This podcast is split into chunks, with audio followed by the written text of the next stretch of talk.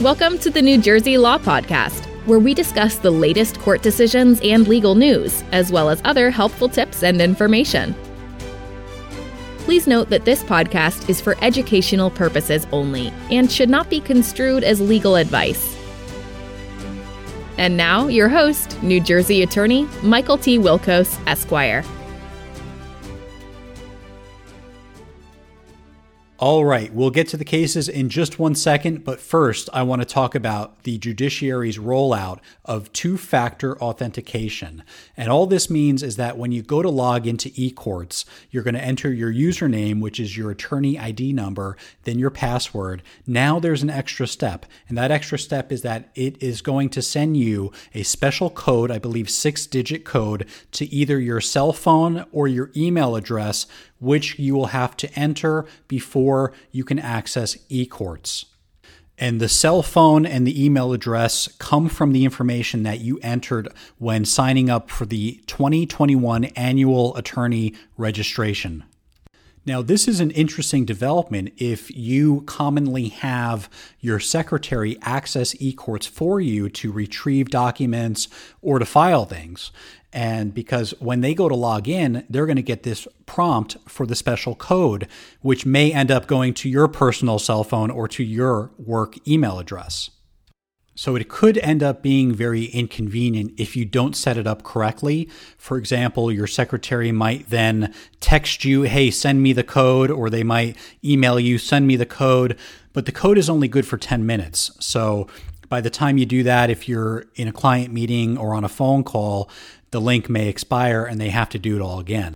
Now, one idea I had, and I have not confirmed that this is proper, I have not tested it, but I think it could work, is to instruct your secretary when logging in to use the email option to get that two factor authentication code. And then on your end, you can set up an, a mailbox rule very easily whether you're using Microsoft 365 or Google or whatever, you can set up a forwarding rule that when you receive that one time code, it's going to forward it to your secretary immediately. And you could do that a number of ways. The email address for that code is 2fa mailbox at judiciary.state.nj.us. So you can say, if I ever get an email from that email address, just forward it to my secretary.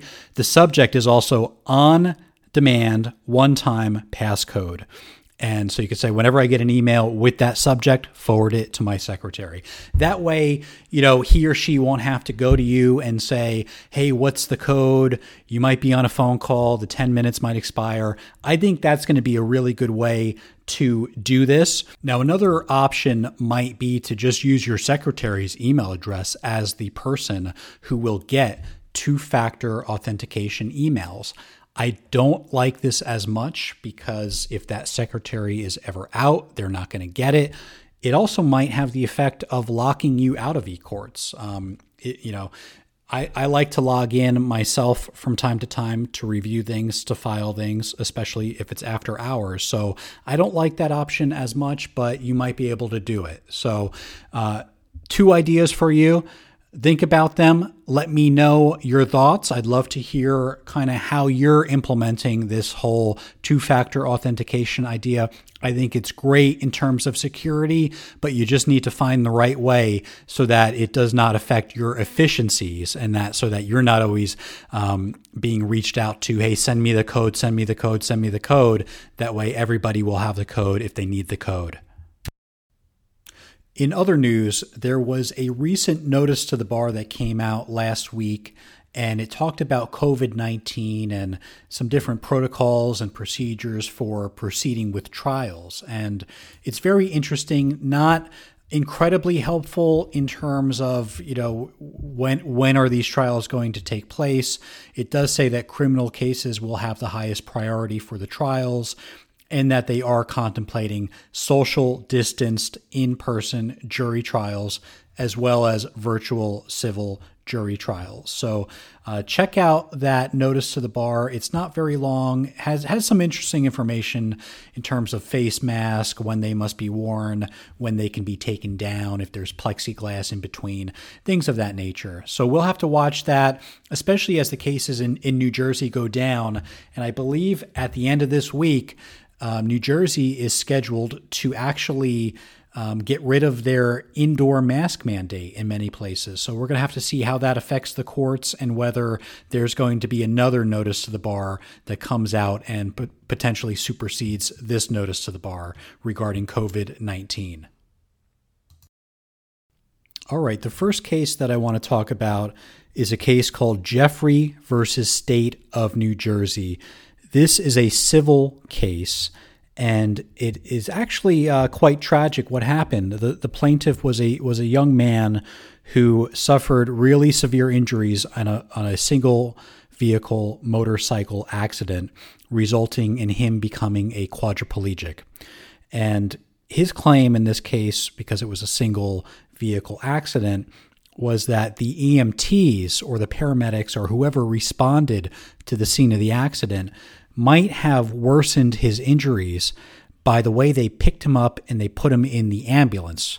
So, taking him off the ground, putting him into the ambulance. But um, this case involved public entities such as um, University Hospital, uh, the state of New Jersey, and some public ambulance companies as well. And we all know that when there's a public entity, you need to give notice of tort claims within 90 days of the accident. This was not done in large part because this young man who had been a functioning individual for all these years is now a quadriplegic. And he actually wasn't even able to consult with an attorney until seven months after the accident. When the attorney was retained, he moved for permission to file a late notice of tort claim. The defendants opposed that, and the trial court denied that motion, saying that there was not extraordinary circumstances, that this man should have known when he was injured that there could have been a claim against the public entity. Now, this is very interesting. We all know that, you know, when it comes to these motions, the uh, denial is is usually what happens. You know, rarely do you even get a late notice of tort claim granted. But what the appellate division in this case, you know, they looked at the severe nature of the accident. They looked at the what they called catastrophic life-altering injuries that he suffered. The fact that he was a paraplegic now when he was just just before a, a well-functioning adult and he also completed a two month inpatient program at Kessler for rehabilitation. And they basically said this radical shift from a motorcyclist to a quadriplegic wheelchair user is basically it's a new reality that should not have barred him from filing the late notice of tort claim. The appellate division found that there were extraordinary circumstances and they reversed and remanded for further proceedings. Now, um, it's a an interesting result uh, just in the line of cases regarding late notice of claim. And I think uh, the, the lesson here is whenever you are involved with a public entity in a lawsuit, make sure that notice of claim is given. And if not, make sure that you are moving immediately for permission to file a late notice of claim. I guess the sad part about this case is, um, you know, the trial court decision was rendered in 2018, and now the appellate division decision comes out three years later, essentially. So um, they lost a lot of time in the lawsuit. Um, interesting decision, but this is re- this is truly the exception and not the rule. You never want to count on this late notice of claim ability. Usually, you're going to have these denied unless something uh, as crazy as this case was and as tragic as this case was happens. The next case that I want to talk about is a case called Cottrell versus Holtzberg, which is all about an arbitration agreement that was signed when the plaintiff decedent was admitted to a nursing home facility. So the agreement was signed in 2017. The plaintiff remained at the facility for 20 days, but then she was discharged. The plaintiff was readmitted to the facility about nine months later, where she remained until her death a little bit after that. During that second admission, the plaintiff did not sign an additional arbitration agreement. When a lawsuit was filed alleging medical and corporate negligence, the defendants moved to compel arbitration, citing that arbitration agreement that was signed during the first admission. The trial court denied the motion, basically saying that there was no agreement to arbitrate issues arising from the second admission. The appellate division agreed with the trial court judge, basically citing um, standard principles of contract law. There must be meeting of the minds for an agreement to exist before enforcement is considered. The appellate division agreed that a clause giving the arbitrator the ability to decide gateway disputes and issues about interpreting the arbitration agreement did not apply because that is for a judge, not an arbitrator, to decide whether it applies to the second admission. The court also relied on the express language of that arbitration agreement to affirm the denial of the motion to compel arbitration because basically it said any and all claims arising out of this stay, including all prior stays at the nursing home facility, would be covered by the arbitration agreement, but there was nothing addressing subsequent stays at the nursing facility. And the key language here is that courts should not assume that the parties agreed to arbitrate arbitrability unless there is clear and unmistakable evidence that they did so. It's a very interesting decision. If you represent facilities such as the one in the case, this decision gives you some guidance on how you could maybe clean up the language and potentially avoid this issue.